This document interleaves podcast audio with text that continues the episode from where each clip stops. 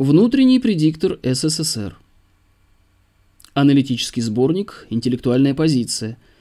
Номер 1, дробь 97, второй выпуск. Подальше от фрейдизма. Санкт-Петербург, 1997 год. Публикуемый материал является достоянием русской культуры.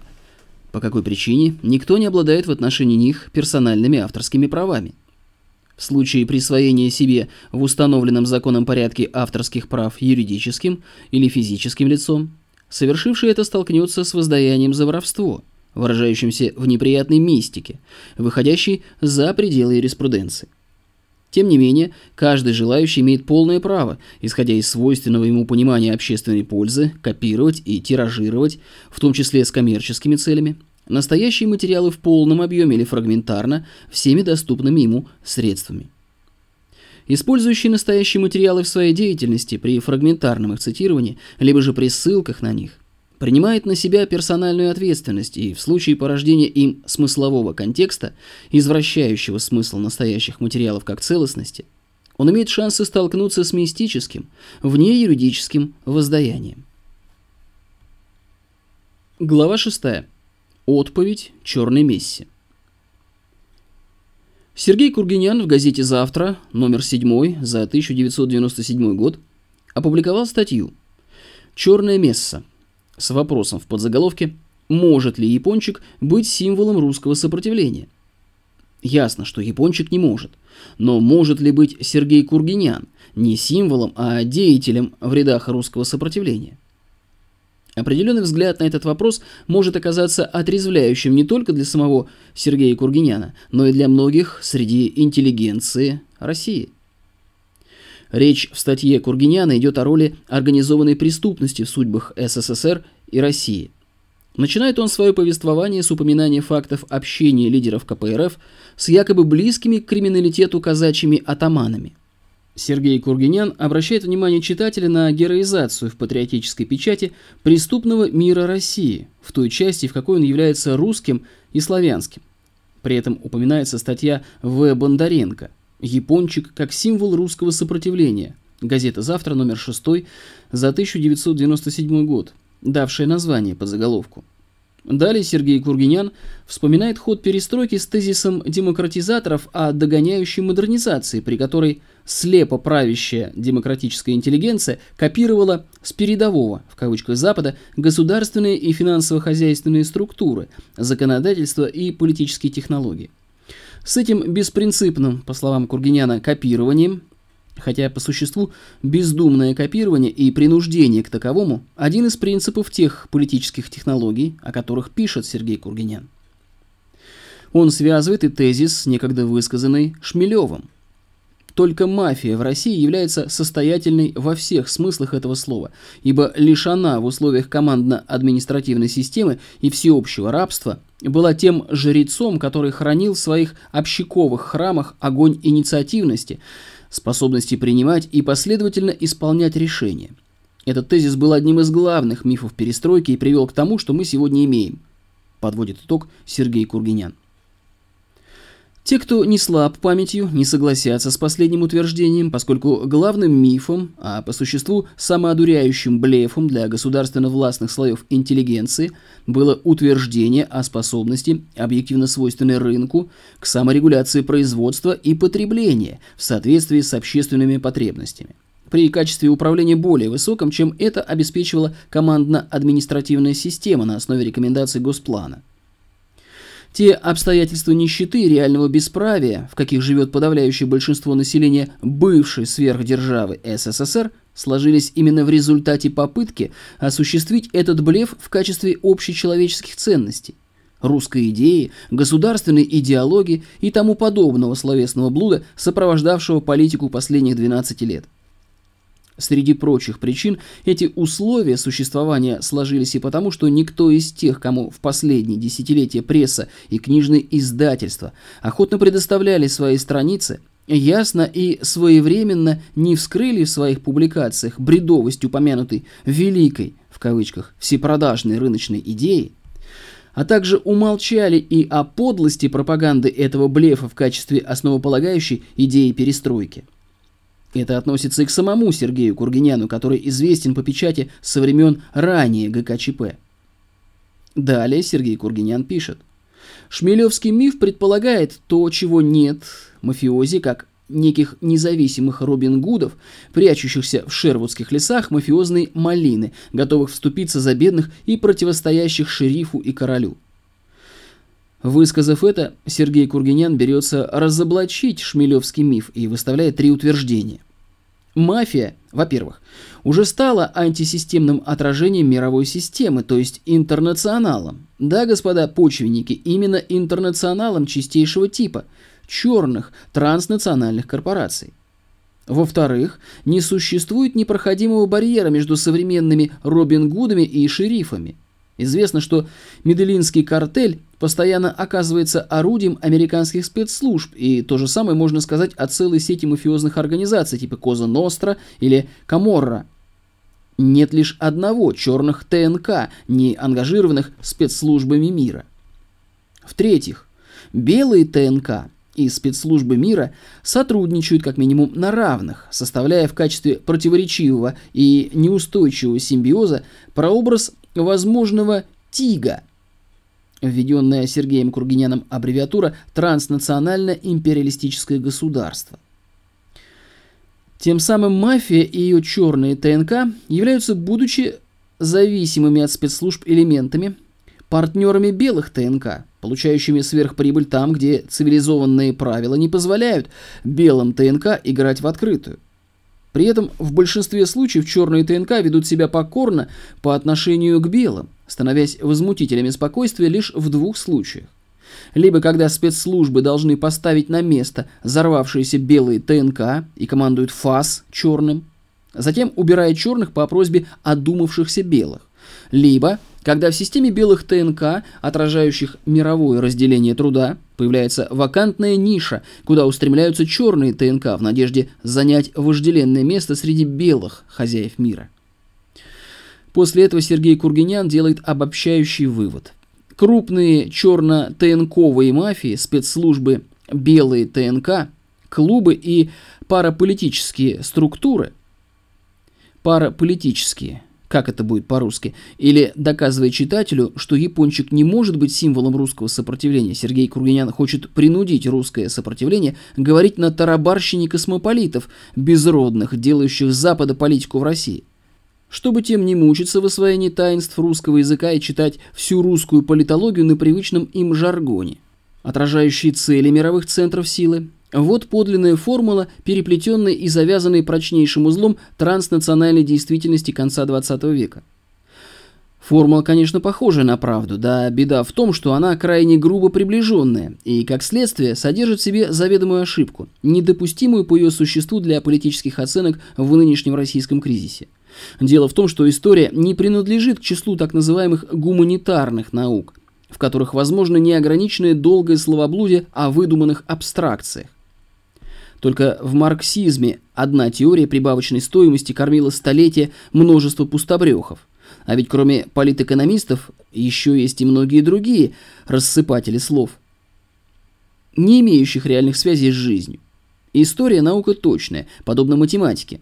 Но стандарт точности в исторической науке и во всем прочем обществоведении определяется не количеством знаков после запятой, а теми объективными категориями в жизни общества, с которыми соотносится описание конкретных общественных явлений. Любой общественный процесс в историческом прошлом и в текущем политическом настоящем может быть описан. С точностью до безликой толпы и личности, вождя гения, великого и мудрого или низкого и подлого, в зависимости от того, с позиции какой конкретно концепции организации жизни людей в обществе, смотреть. То есть даже в самом грубом историческом описании уже должно различать концепцию, достойную утверждения в умах людей, и концепции, несовместимые с нею, подлежащие изживанию. С точностью до церковного ордена или политической партии – с точностью до глобального заговора многих поколений римских пап, российских императоров, коммунизма, фашизма, анархизма, гомосексуализма и так далее, в зависимости от того, какой образ врага заказали историку хозяева концепции, осуществляемой в политике. или человека с желательными воззрениями в темную вывели в ранг общепризнаваемых авторитетов в исторической науке и политологии. С точностью до мандиализма и других разновидностей жидомасонского заговора, объемлющего все ранее упомянутые и неупомянутые глобальные заговоры, с точностью до наследующего локальному жречеству Древнего Египта современного нам космополитичного осатаневшего над иудейского псевдожречества – узурпаторов, знахари ныне осуществляемой глобальной концепции управления, выраженной и зафиксированной письменно в Библии, преисполненной мерзостной отсебятины древних рабовладельцев. С точностью до отношений нынешнего человечества с иными цивилизациями, в том числе и с предшествующими ему земными цивилизациями. Иерархии сатаны и царствием Всевышнего Господа Бога. Тем, кто по разным причинам не в состоянии признать бытие высочайшего Господа и сатаны, скажем, что языки народов не удерживают пустословия, условно говоря, абракадабр, в которых нет никаких понятий. Поэтому при чтении данной работы под царством высшего Господа они могут понимать иерархически упорядоченную совокупность явлений в природе и обществе – обладающую как минимум качеством поддержания устойчивости процессов развития без взаимоуничтожения однокачественных систем в пределах одного иерархического уровня. А под иерархией сатаны еще одну иерархически упорядоченную совокупность явлений в природе и обществе, обладающую альтернативным качеством и дополняющую первую иерархию явлений до полноты мировосприятия атеиста. При любом стандарте точности исторических описаний возможны ошибки. Как возможны ошибки и при математических вычислениях с любым количеством знаков. Но и как в математике многие результаты могут быть приемлемы для практики только при достаточном количестве знаков после запятой, то есть объективно жизненных категорий, с которыми имеет дело историческая наука и политология. При чтении исторических и политологических работ они также воспринимаются сознанием читателя с точностью до указанных категорий – которые являются по существу своему разнородными элементами исторически сложившихся взаимно вложенных систем общественного, глобального самоуправления, всегда протекающего в пределах допустимого иерархически высшим по отношению к человечеству в целом и по отношению к его подмножеству, объемлющим управлением, коему человечество гораздо дольше противоборствует, чем пребывает в ладу с ним. Эта историко-философская оговорка позволяет взглянуть на статью Кургиняна с привлечением большего количества объективных общественно-исторических категорий. С их перечнем кто-то может не согласиться, это его право. Если хочет, пусть продолжает генеральное наступление на грабли, вразумляющее средство с очень жесткой для его лба обратной связью чем то, которое он сгрузил свою подлинную формулу переплетений и завязанной прочнейшим узлом транснациональной действительности конца XX века. Прежде всего следует обратить внимание, все сказанное Кургиняном о взаимоотношениях мафии, черных и белых ТНК, спецслужб и тому подобных, в его втором и третьем тезисах по существу опровергает высказанный им первый тезис – из второго и третьего ясно понятно, что мафия в современной нам глобальной цивилизации вовсе не антисистемное отражение мировой системы, как пишет Кургинян, а система, образующий фактор, устойчиво порождаемый на протяжении веков самой толпоэлитарной системой внутриобщественных отношений людей. Безусловно, подавляющее большинство современных нам мафиози не Робин Гуды, в том смысле, что они не являются защитниками тружеников от угнетателей. Они просто незаконные угнетатели, которым не нашлось свободного места в легитимных иерархиях законных угнетателей, королей и шерифов, если говорить языком статьи Кургиняна.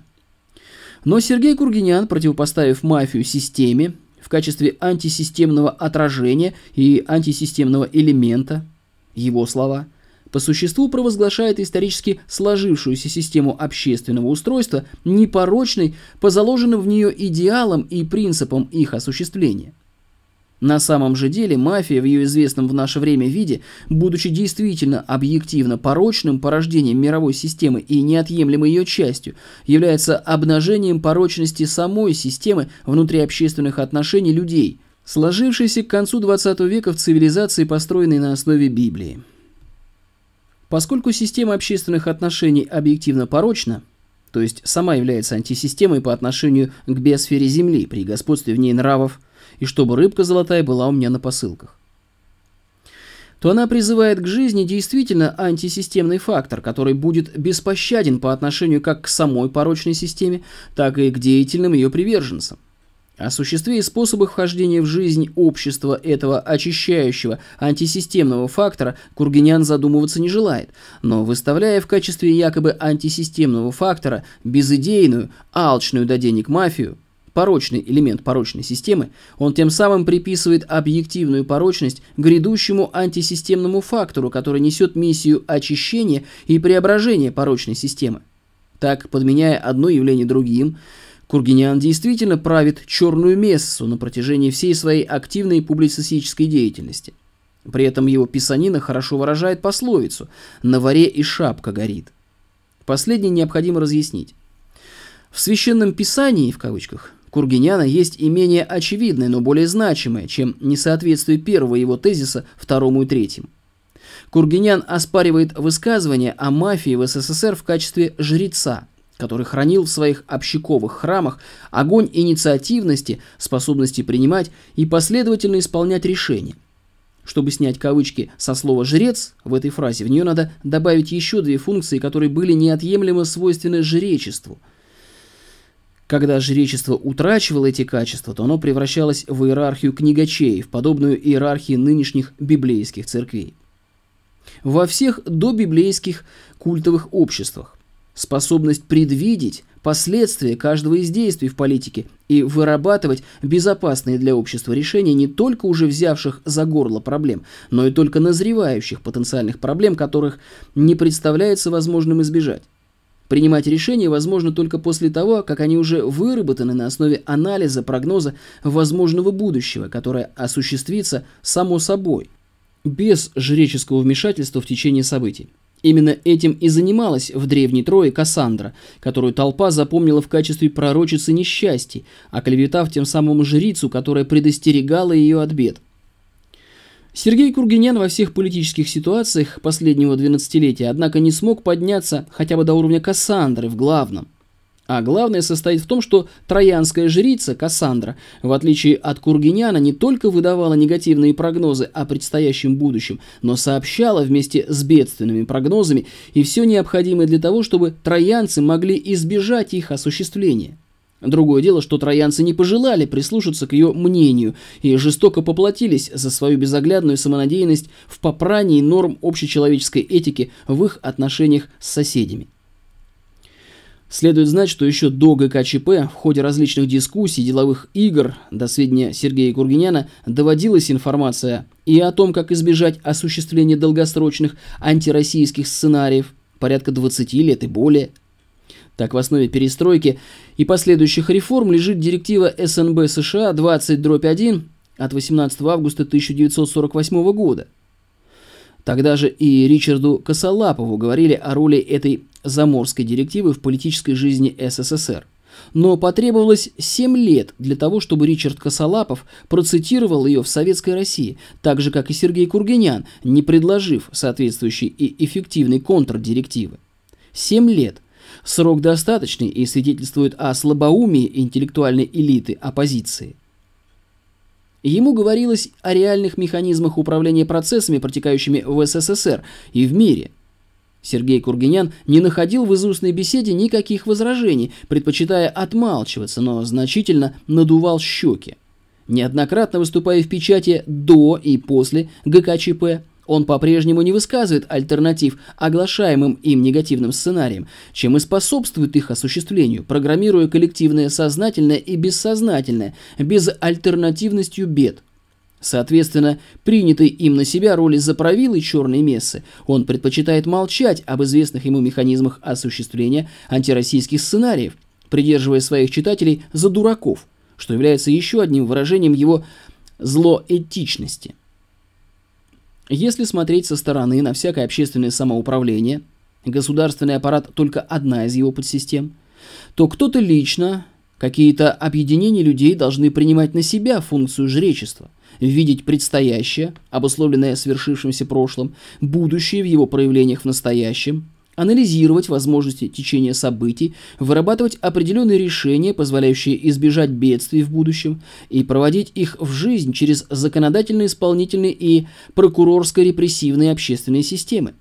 Речь идет не о слове в современной нам культуре речи, которым следует именовать людей, обладающих определенными только что названными качествами и осуществляющими названную деятельность, жречество, священство, духовенство и тому подобными, интеллигенция, элита, аристократия духа.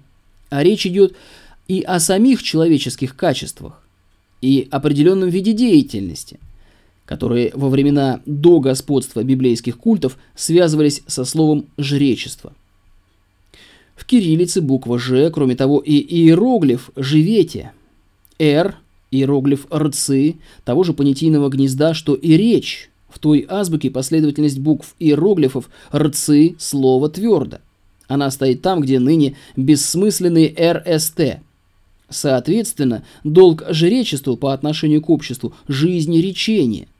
Это очень емкое слово, и каждый поймет его в меру глубины и широты своего ума, если оно для вас ничего не значит, и все сказанное воспринимается вами в качестве комичной игры в беспричинные совпадения грамматических форм в древней азбуке и в писаниях современного политолога, то тем хуже для вас.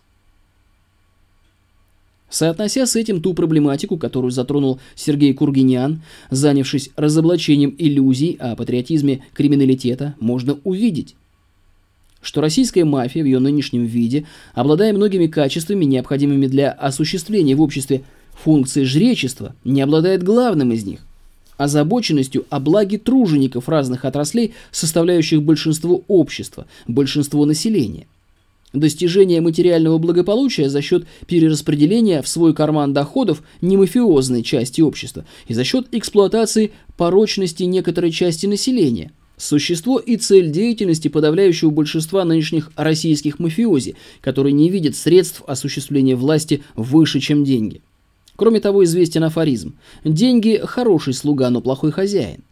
Для большинства же мафиози деньги являются хозяином, а не слугой по причине их безыдейности. Идеи выше денег в качестве средств осуществления власти.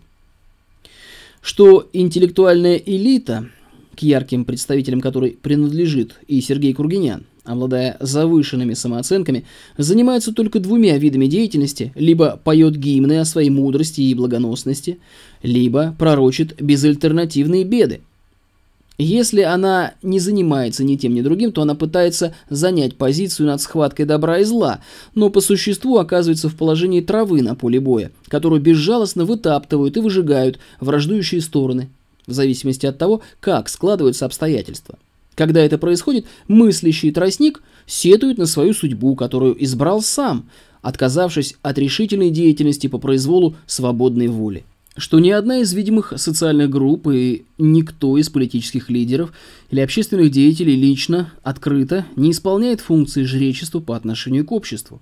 И это сочетается с тем, что представители интеллектуальной элиты умышленно или бездумно предстают перед обществом в виде жрецов в каждой из сфер деятельности общества, от политологии, как Кургинян, через физику с математикой до искусствоведения, однако не обладая качествами таковых. Поскольку свято место не бывает пусто, то это означает, что функции жречества в той системе, о защите которой от антисистемных элементов так заботится Сергей Кургинян, исполняет вовсе не интеллектуальная элита, а более древняя международная мафия. Она исполняет их скрытно, а не гласно.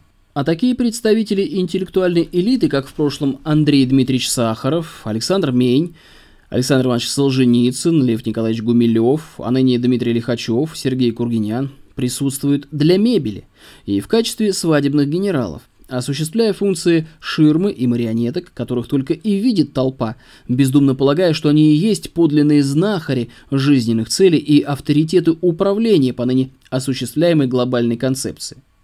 Косвенно это признает и сам Сергей Кургинян. Его признание ясно для каждого человека, умеющего считать до трех, если он подумает над смыслом слов Кургиняна. Национальным героем демократической смуты был академик Сахаров, а бандиты удовлетворялись третьими, выделены нами, ролями в публичной политике. Стало быть, есть и более значимое не публичное, а интеллектуально-малинное в уголовно-предосудительном смысле слова «малина» – политика. Иначе говоря, бандиты – третьи, интеллектуальная элита – Сахаровы, Мени, Лихачевы, Кургиняны – вторые, а коварный безнациональный никто – под этим именем представился Одиссей циклопу Полифему перед тем, как опоить его винищем и ослепить. Когда на вопле ослепленного Полифема сбежались остальные циклопы и спросили Полифема, кто его обидел, что он так воет, тот честно ответил «Никто». После этого те, кто мог вмешаться в течение событий, ушли успокоены, что позволило Одиссею «Никто» приступить к следующему этапу в его деятельности. В современной нам глобальной политике под именем «Никто» врага, которого не надо искать, демократический лозунг начала перестройки. Персонально выступают члены ростовщических кланов, контролирующих банковское дело, Ротшильды, Рокфеллеры, Валенберги и прочее, а также их оккультные хозяева, то есть никто реально существует. Суть ростовщичества – злоупотребление в счетоводстве с целью паразитизма на чужом созидании. Суть банковского дела – управление инвестициями в отраслях и регионах, то есть управление созиданием. Такое противоестественное объединение антагонистов не может продолжаться неограниченно долго. Созиданию придется очиститься от паразитизма. Создающий систему глобального рабовладения на основе ростовщической монополии на кредит в трансрегиональной банковской системе и откупа авторских прав. Запад свихнулся на копирайте выставив его одним из условий соблюдения прав человека, хотя доступ к знаниям и свободное использование достояния культуры – основа безбедной жизни людей, поскольку вся полнота копирайта принадлежит Богу, Творцу и Вседержителю, вследствие чего торговля авторскими правами есть торговля не своим, а его достоянием. На произведение интеллекта, интеллектуальная собственность – первый. Этот простенький отсчет 3, 2, 1 и соответствующие этим порядковым номерам факты пусть опровергают заинтересованные психоаналитики. На наш взгляд, Сергей Кургинян не ошибся, поставив бандитов на третьи, а не на вторые роли в политической жизни СССР и нынешней России. Поскольку эмоционально взвинченная, нерешительная, распущенная интеллигенция первые роли играть просто не способна. Если говорить о распространении информации в нынешней общественной глобальной системе, то вся информация может быть разделена на два класса. Информация, распространение которой вводит людей в состояние, в котором коварный никто, а именно Рокфеллер, Ротшильды, Валенберги и прочие, способен эксплуатировать и самих людей, и их способности в своих корыстных интересах, либо поддерживает пребывание их в таковом состоянии, безоглядно угнетая жизнь людей и всей биосферы. Информация, распространение которой выводит людей из состояния, в котором для узурпаторов внутрисистемной власти возможно употребление людей в своих целях, как окружающих современников, так и потомков, вопреки их жизненным интересам. Соответственно, если смотреть на глобальную социальную систему с точки зрения коварного «никто», то преступность также делится на две сущностно разных категории – посягательство на превышении прежде всего потребительских прав, соответствующих традиционному и или узаконенному иерархическому уровню системе, что ущемляет потребительские права иерархически более высоких потребительских групп и узурпаторов внутрисистемной власти и подрывает их элитарный потребительский, прежде всего, статус. То есть, по существу, это все виды конкуренции в эксплуатации рабочего быдла с легитимной элитой со стороны тех, кому нет места в более высоких легитимных потребительских группах. Идейный бандитизм, когда в обществе распространяется информация второго класса, уничтожающая возможности законного и незаконного паразитирования легитимной элиты и конкурирующей с нею безидейной мафии на большинстве. В современном нам обществе эти две взаимно отрицающие одна другую сущности преступности против системы – также неразрывно связаны, как и управление и паразитизм неразрывно связаны в сфере деятельности коварного «никто». Связанность друг с другом двух сущностей преступности против системы может показаться вымыслом, но тем не менее это так, если затронуть психологию свободновольного человека, которая весьма отличается от психологии мыслящего тростника – если человек сталкивается с тем, что социальная система употребляет его и любимых им в качестве средства удовлетворения разнообразной похоти, чьего-то эгоизма, а плодами труда наслаждаются бездельники из законно правящей элиты, то сознательными, умышленными и бессознательными, неумышленными уровнями своей психической деятельности свободно вольный человек противопоставляет себя системе и всем, кто лоялен по отношению к ней. По существу, с его точки зрения, правящая элита – зло, а лояльные к ней люди, которых употребляет как скот законно правящая социальная элита, рабочие ишаки и бараны. Ишачить на элиту, утверждающую свои притязания жить в роскоши и неге, ниже достоинства свободновольного человека. Соответственно, при таком взгляде, в обществе, состоящем из элитарных законодателей и властей и законопослушных подвластных, просто нет людей, а только мерзавцы из правящей элиты и принадлежащие им профессионально разнородное быдло – Человеческое достоинство выражается вовсе не в профессии и квалификационном уровне, в ней достигнутом. В отношении элитарных мерзавцев и смирившегося с жизнью в качестве их собственности, даже высоко квалифицированного в разных профессиях, быдло, неуместно соблюдение норм человеческой этики, также неуместное соблюдение порочных законов, на основании которых угнетается жизнь людей и биосферы. При таком взгляде на систему свободные люди живут исключительно в преступном против законов системы мире. И именно среди них должны поддерживаться человеческие отношения, основанные на кодексе личной чести и верности противозаконной морали, которые, естественно, не могут и не должны распространяться на человекоподобных, законопослушных и законодателей остающихся лояльными законам объективно порочной системы из страха лишиться достигнутого приемлемого уровня комфорта и безопасности или бездумной глупости. Не каждый честный вор в состоянии это выразить в терминах социологии, но по существу следование воровскому закону, идеологии преступного мира, выражает именно это. Тем не менее, противопоставление себя легитимной системе не освобождает человека, взращенного ею, от несомого им культурного наследия системы в самом общем смысле выделенных слов. Жизненные потребности и способы их удовлетворения – в каждое историческое время во многом обусловлены культурой, развитой в социальной системе. В наши дни все производится на основе общественного объединения индивидуального труда. Питание на основе сельскохозяйственного производства и пищевой промышленности. Почти все непищевые потребности в продукции и услугах на основе технологий и техногенной энергии. Это обстоятельство открывает перед противопоставившими себя легитимной системе две возможности – во-первых, встать на путь взимания дани системы с применением против нее свойственных ее же культуре жизненных навыков. Во-вторых, встать на путь порождения альтернативной системы внутриобщественных отношений и иной культуры, которая с течением времени вытеснит из жизни прежнюю легитимную систему.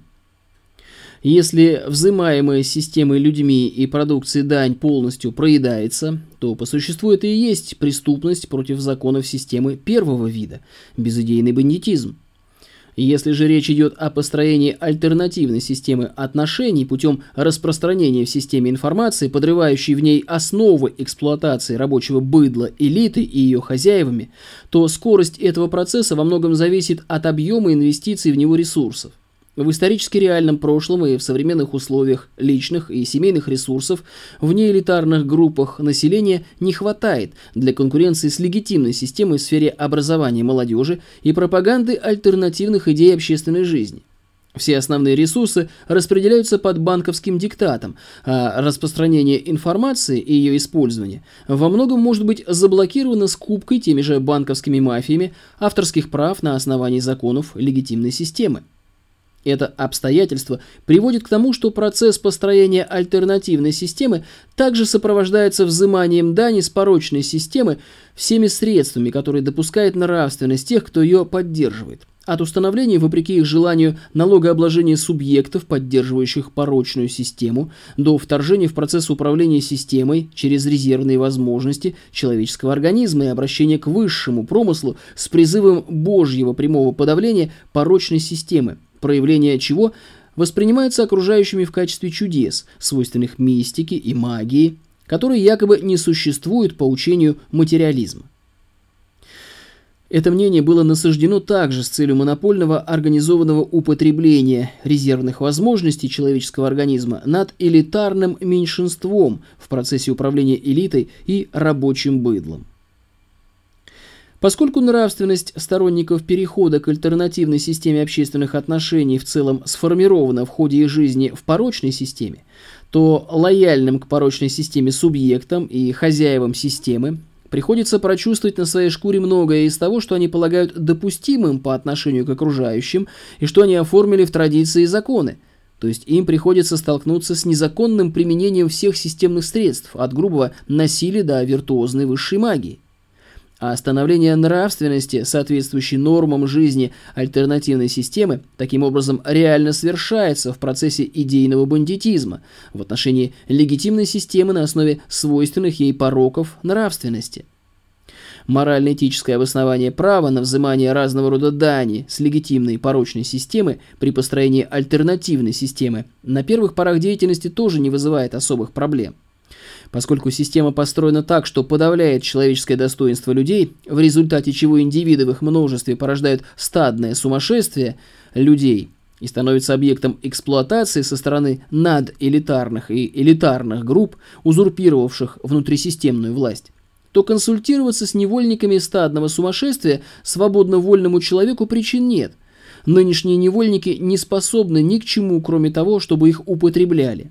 Мы же будем употреблять их с пользой для будущих поколений, подрывая устои порочной системы, а не во вред потомкам, поддерживая систему. По существу это не означает провозглашение принципа вседозволенности, поскольку именно на принципе вседозволенности по отношению к тем, кто считается иерархически низшим, и построена легитимная система, которой Сергей Курганян противопоставляет криминалитет – и прежде всего это относится к западной демократии, претендующей стать новым мировым порядком. Сказанное предполагает как раз подавление вседозволенности всеми теми возможностями, которые имеются в распоряжении свободно-вольного человека, но граница между подавлением системной вседозволенности всеми доступными возможностями и творением собственной вседозволенности, превосходящей нормы существующей системы, тонка.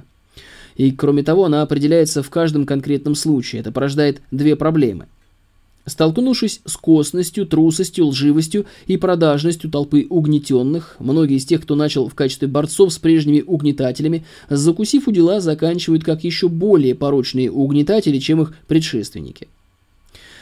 На каком-то этапе своей жизни бывший невольник очнувшись в качестве свободно-вольного человека, далеко не сразу, не всегда и не всем способен простить то, что те не отнеслись к нему как к равному себе по достоинству человеку в прошлом, пока он был лоялен по отношению к легитимной системе. Но, кроме того, для некоторой части криминалитета ссылки на идейный бандитизм в защиту угнетенных просто средство для оправдания своей уголовщины в глазах окружающих и создания периферии, на которую можно опереться в безыдейном бандитизме ради наживы. А кроме того, порочная система из поколения в поколение порождает генетически ущербных, которые генетически склонны к тому, чтобы идти в жизни по пути распространения порока и приобщения к безыдейному порочному криминалитету окружающих. Эти тоже пополняют ряды криминалитета, о чем в наши дни широкому читателю в упрощенно-вульгарной форме сообщают многочисленные произведения Г. Климова, протоколы советских мудрецов, Красная Каббала, Князь мира сего и другие – Построение альтернативной системы внутриобщественных отношений людей, которая предопределенно вытеснит из жизни порочную легитимную систему, требует согласованной коллективной деятельности многих людей и их самодисциплины, и прежде всего требует освоения знаний, применение которых в повседневности ставит хозяев легитимной системы в положение невозможности осуществления свойственной им деятельности и стиля жизни. То есть это процесс длительный, материальными плодами которого возможно воспользоваться только после окончательного искоренения проявлений в жизни нынешней легитимной порочной системы общественных отношений. Это обстоятельство не удовлетворяет многих, кому не нравится их социальный статус в нынешней легитимной системе. Взимание незаконной дани с легитимной системой полное проедание дани – это попроще и не требует ничего, кроме развитых возможностей подавления сопротивления криминалитету как системы в целом, так и ее субъектов. И этот стиль поведения лежит в основе порождения безыдейной преступности ради наживы, самой легитимной системы в качестве ее системообразующего фактора в ее нормальном, мирном режиме существования. Тем не менее, оба стиля, преступного по отношению к системе коварного никто, Поведения в обозримом историческом прошлом имели место одновременно и переплетались в силу психологических особенностей их происхождения. И хотя преобладала преступность безыдейного бандитизма ради наживы, но и идейный бандитизм имел место и не оставался без последствий. Именно под его воздействием за две тысячи лет нынешняя система прошла путь от обнаженного рабства на основе грубой физической силы до ширмы, явной индивидуальной свободы западной демократии, за которой скрывается система финансово-ростовщического рабовладения и монопольного доступа к образованию, и особенно к управленчески значимым его видам, какие знания исключены из общеобразовательного курса школы и большинства вузовских курсов.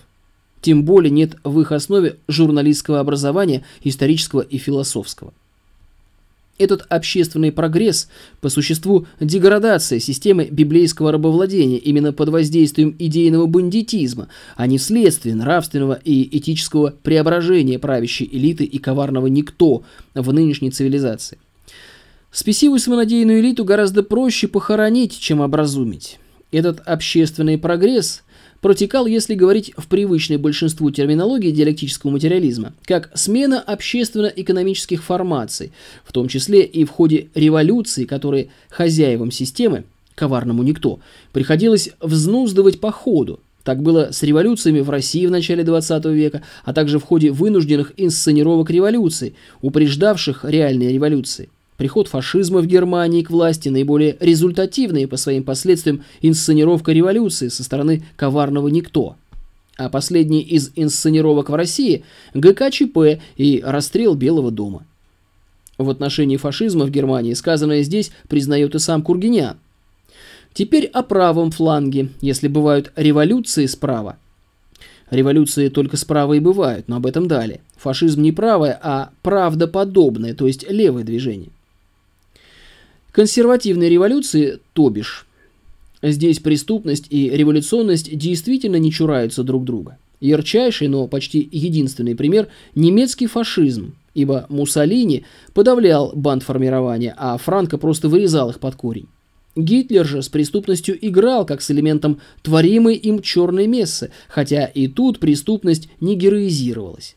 Но ведь сегодня-то уже хорошо известно, что фашизм и эсэсовские черные мессы с их соитием преступников и политиков были не революционностью, а исполнением сложного заказа международных сил на подавление эксплуатируемых масс в Германии, на ее растление, на превращение в преступное государство и последующее растаптывание, на обескровливающую войну с СССР и на многое другое. Все это так, но Сергей Кургинян мог бы и в зеркало заглянуть. Это все, казалось бы, не относящееся к теме патриотизма и отношения криминалитета к родине, необходимо было сказать прежде, чем перейти к комментированию следующих высказываний Кургиняна о революциях и криминалитете. Сергей Кургинян, развенчивая миф о мафии в качестве главного мифа, легшего в основу перестройки реформ, переходит к анализу революции.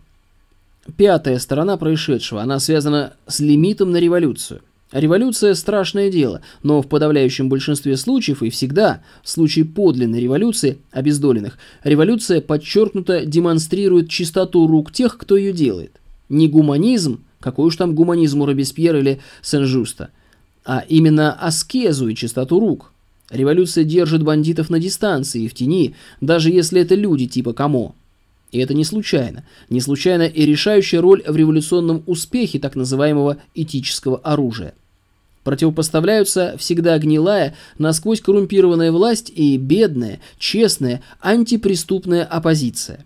Опыт Ганди, опыт ваххабистов, нидерландских гёзов, протестантских революционеров в Англии ничему не учит. Тогда вспомним хотя бы эпизод французской революции – Комендант неприступной Бастилии встречается с повстанцами и говорит, «Никто не может взять крепость». Ему отвечают, «Ее сдаст ваша нечистая совесть».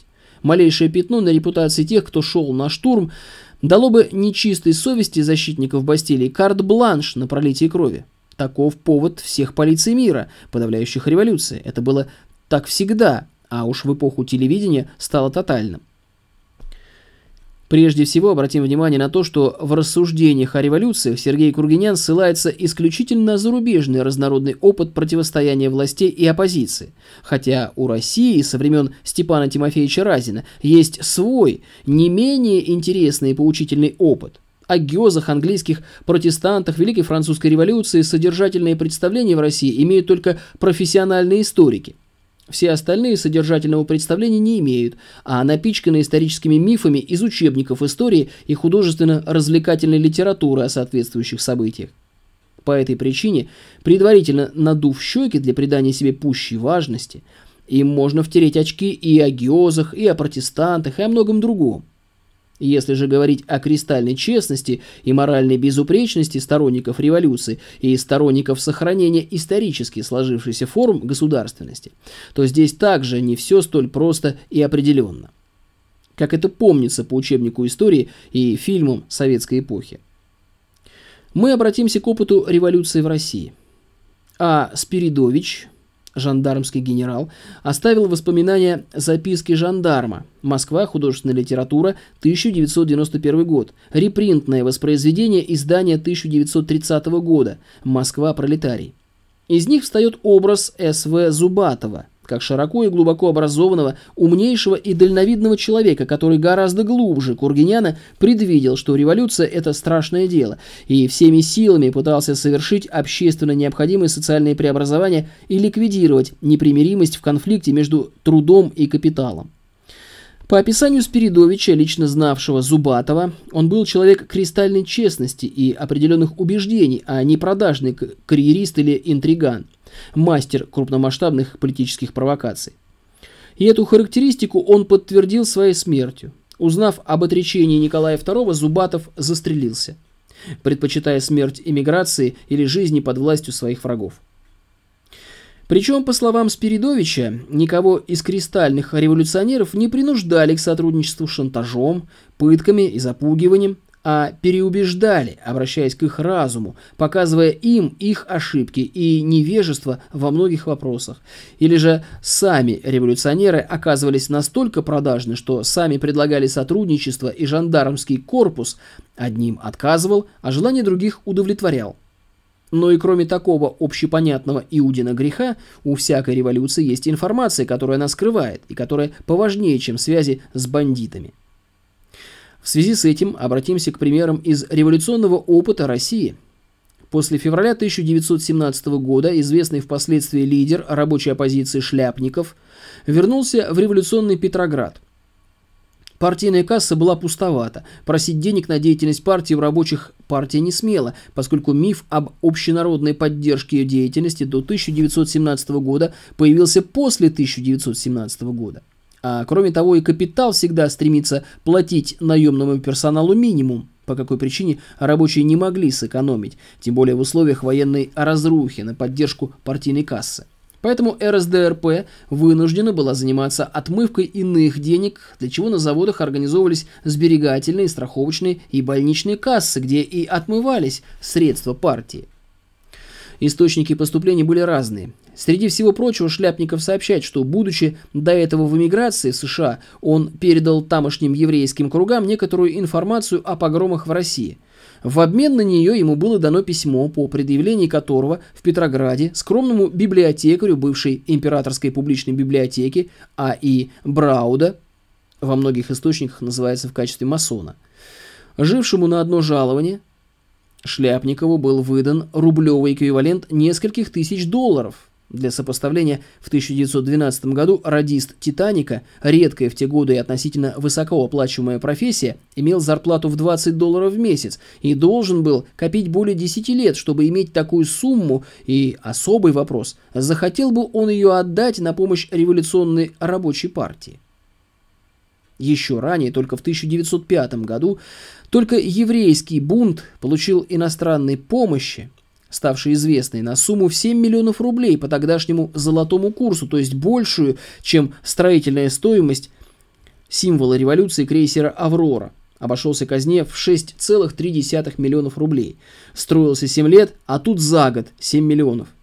Эти примеры, почерпнутые из разных источников, показывают, что коварный никто по известным ему причинам и с известными ему целями, на протяжении десятилетий оказывал через банковские и масонские структуры финансовую поддержку, сопоставимую с военным бюджетом великих держав, всем силам, которые делали революции в России.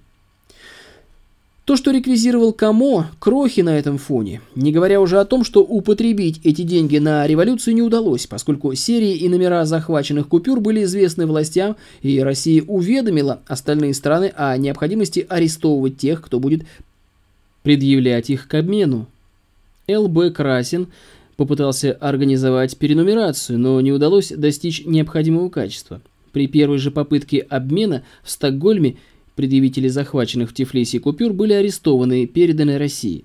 После этого Ленин согласился и принял ультиматум всей остальной международной социалистической общественности о том, что захваченные в Тифлисе деньги будут уничтожены партией, дабы не пятнать светлые идеи социализма бандитизмом, и они были сожжены на той же даче под Петербургом, где и происходила их перенумерация.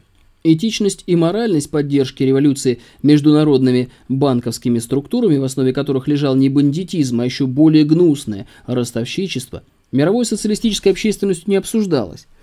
Это вождями, знавшими тайные источники пополнения партийных касс, считалось вполне нормальным и этически безупречным. Было партийной тайны и потому не пятнало светлых идей социализма, в отличие от бросающегося в глаза и шумного силового бандитизма. Если обратиться к истории Великой Французской революции, то ее исподнее не чище. Надо читать не только школьные учебники «за», но и литературу тех, кто против. Сергей Кургинян, в общем-то, должен был это знать и сказать сам, а не выставлять в качестве примера этической безупречности революционных вождей прошлого и повстанцев. Другое дело, что непреклонная оппозиция побеждает, если она по провозглашаемым ею идеалам выше, чем жизненная практика режима. После захвата власти бывшая оппозиция имеет некоторое время, в течение которого ей представляется возможность перестроить свои нравственности и этику повседневного властвования в соответствии с ранее провозглашенными ею же идеалами. Если такового нравственного и этического преображения не происходит, то новый режим порождает своей злонравной этикой новую оппозицию, которая, если не трусливой, обладает настойчивостью, то приходит к власти теми же нравственно обусловленными методами и на тех же условиях. Тем более уж совсем не кстати вспомнил Сергей Кургинян телевидение. Реально это средство программирования мнения бездумной доверчивой толпы, а не один из видов средств массовой информации. Монтажный стол и компьютерная графика на основе кинодокументалистики позволяют показать всякую заказную ложь и представить обществу в качестве истинного заказанный спектр мнений. Профессиональный редактор – это специалист по высказыванию заказного или ожидаемого мнения чужими словами и видя рядом реальных фактов, пропущенных через сито. Сказанное о телевидении относится и к прессе, но пресса обладает своей спецификой изложения заказного мнения чужими словами. Верить телевидению и его обвинениям и провозглашаемым им истинам, в кавычках, могут только безнадежно слабоумные. Характерно и то, что Сергей Кургинян обошел молчанием и деятельность Иосифа Виссарионовича Сталина, поскольку она не вписывается в создаваемый им миф о преступности и политике, которым он пытается заместить развенчиваемый им миф Шмелева и Бондаренко. В адрес Сталина каких только обвинений не звучало, и он готовил тифлийскую экспроприацию кому – и с охранкой он сотрудничал, и в тюрьмах общество уголовников предпочитал обществу политических, и стал палачом Ленинской гвардии кристально честных революционеров. А в одних воспоминаниях о ГУЛАГе приведена даже характеристика Сталина одним из воров в законе Йоська Корявый. Намек на следы от перенесенной оспы на лице Сталина. Пахан крепкий, и единение якобы преступного государства и мафии нашло отражение в блатной песне – Советская малина собралась на совет. Советская малина врагу сказала «нет». Поймали того супчика, забрали чемодан, забрали деньги франки и жемчуга стакан. Потом его отдали частям НКВД, с тех пор его по тюрьмам я не встречал нигде. А что на выходе деятельности Сталина? Сверхдержава номер два, обладавшая потенциалом, достаточным для того, чтобы стать сверхдержавой номер один. И этот потенциал разбазарили и пустили в общественно бесполезный распыл те, кто устранил Сталина, дабы избежать легитимной передачи власти продолжателю дела. Какого дела? Того, который в речи на параде 7 ноября 1941 года сам Сталин охарактеризовал словами «Наше дело правое, победа будет за нами». Хотелось бы, чтобы гражданин Кургинян сказал нам, как это будет по-итальянски. «Наше дело равно Коза Ностра», а как правое по-итальянски следует посмотреть в словаре самим. Это тоже еще одна случайная и ни к чему не обязывающая игра слов истории. Или же суть объективна в том, что революции в пользу угнетенных всегда правое дело. Революции в пользу угнетенных слева не бывает. Слева только инсценировки в интересах и коварного никто при его тайном финансировании. А в новой истории так было всегда, от Маркса, Троцкого и Гитлера до Зюганова включительно. Уничтожение троцкистов – уничтожение кадрового корпуса революционной инсценировки слева, то есть уничтожение кадрового корпуса контрреволюции. Это вовсе не преступление против человечества и трудящихся России, а акт социальной гигиены, хотя и не безупречный, поскольку в нем выразилась объективная нравственность и самодисциплина его участников, а не провозглашаемые ими идеалы. Если обратиться к истории России, то правое дело идейного бандитизма против легитимной порочной системы со времен Степана Тимофеевича Разина ко временам Иосифа Виссарионовича Сталина. Э, Виссарион по-русски означает «дающий жизнь». Еще одна ни к чему не обязывающая и не знаменующая ничего игра слов в истории. Не многовато ли игр слов без смысла, или все же есть объективный знаменательный смысл слов? Прошло большой исторический путь. Оно поднялось от невежественной вольницы до строительства государственных структур по своей архитектуре и целесообразности на столетие примерно обогнавших нравственное и мировоззренческое развитие интеллигенции России СССР, которую мафия Сталина вынуждена была употребить в качестве кадрового корпуса этой системы революции справа.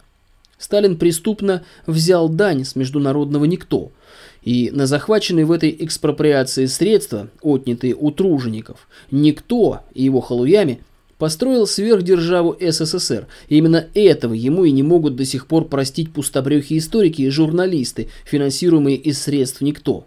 А другие просто молчат, как Сергей Кургинян, в надежде, что проблема забудется и рассосется сама собой. Нет, не рассосется, а получит свое решение по правде. И не следует думать, что наше правое дело не пойдет дальше. Да, оно будет преступным по отношению к легитимной системе, но оно не будет порочным, поскольку будет очищаться от безыдейного бандитизма, пометуя о поучительном опыте прошлого. Будет вовлекать в себя все общественные силы, готовые действовать по вольному разумению, и потому способные принять на себя функции жречества. И потому наше дело будет очищаться не только от силового и финансово безыдейного бандитизма, но и от информационного бандитизма, которым занимаются многие, считающие себя интеллигентами. Влад Листьев, впрочем, как и большинство других, менее известных, пожал то, что он сам же и посеял. Достаточно было посмотреть многие фрагменты посвященного его памяти суточного телемарафона, имевшего место на телевидении после его убийства. Поэтому интеллигенции и журналистам прежде прочих следует прекратить безыдейный информационный бандитизм, иначе судьба многих будет печальна не только в жизни, но и по смерти. Народ и его предприятия, наше дело правое, устали от творимой в печати и на телевидении черной мессы. Кто не прекратит править черную мессу, тот мистически сгинет. Как заметил Жан-Поль Бельмондо в одном из фильмов, вор не всегда вор, а дурак это пожизненно. Или же лёлик из бриллиантовой руки. Если человек идиот, то это надолго. Если интеллигенция, якобы пекущаяся о чистоте нравов, предпочитает участь мыслящего тростника в порочной системе, а криминалитет более восприимчив к информации о существе происходящего и перспективах, и потому способен к своему преображению в новое качество, то антисистемный нелегитимный очищающий фактор способен войти в жизнь через среду криминалитета. Бог не закрывает никому дорогу к покаянию в прошлых злодействах и нравственному и этическому преображению. Есть притча о Будде. Будда проповедовал, и собралась толпа. Пришли два вора, чтобы пошарить по карманам. Один шарил по карманам, а другой, развесив уши, выслушал проповедь, и на него снизошло просветление. Но сколько было в той толпе тогдашних почтенных, обывателей, интеллигентов и тому подобного, кто не смог преодолеть себя и остался мыслящим тростником. Аналогичный по сути эпизод есть и в Новом Завете. На Голгофе искренне покаялся один из двух разбойников и обрел благодать в своем нравственном преображении перед смертью. Но интеллигент Каиафа, организатор Голгофы, как бы она ни протекала, так и не понял ничего при всей его показной якобы благонамеренности. Так что у интеллигенции России есть причина подумать о своей роли в судьбах России в прошлом, настоящем и перспективах. Она всегда жила на всем готовом, на грядке коварного никто в качестве мыслящего тростника и выродилась в сорняк, ухудшающий ростки будущего. При всей своей благообразности она более порочна, чем криминалитет, что ярко видно на примере писанины Сергея Кургиняна, Андрея Сахарова, Дмитрия Лихачева и многих других. Более порочно, потому что безоглядно и трусливо при всей своей образованности. Об этом ее качестве еще Александр Блок писал – кто меч скует, не знавший страха, а я беспомощен и слаб. Как все, как вы, лишь умный раб, выделены нами, из глины созданный и праха, или того хуже. Голем, биоробот, созданный из глины равинатом для своего обслуживания. Главный редактор «Известий», кстати, Голем Биовский, обслуживает своих хозяев без особых нареканий. И мир – он страшен для меня. Первая редакция 7-13 марта 1997 года. Уточнение от 23 апреля 1997 года. Аудиоверсия аналитического сборника записана на студии Алекса Варшо в декабре 2013 года. Автор озвучки выражает огромную благодарность всем людям, помогшим в приобретении нового компьютера взамен вышедшего из строя.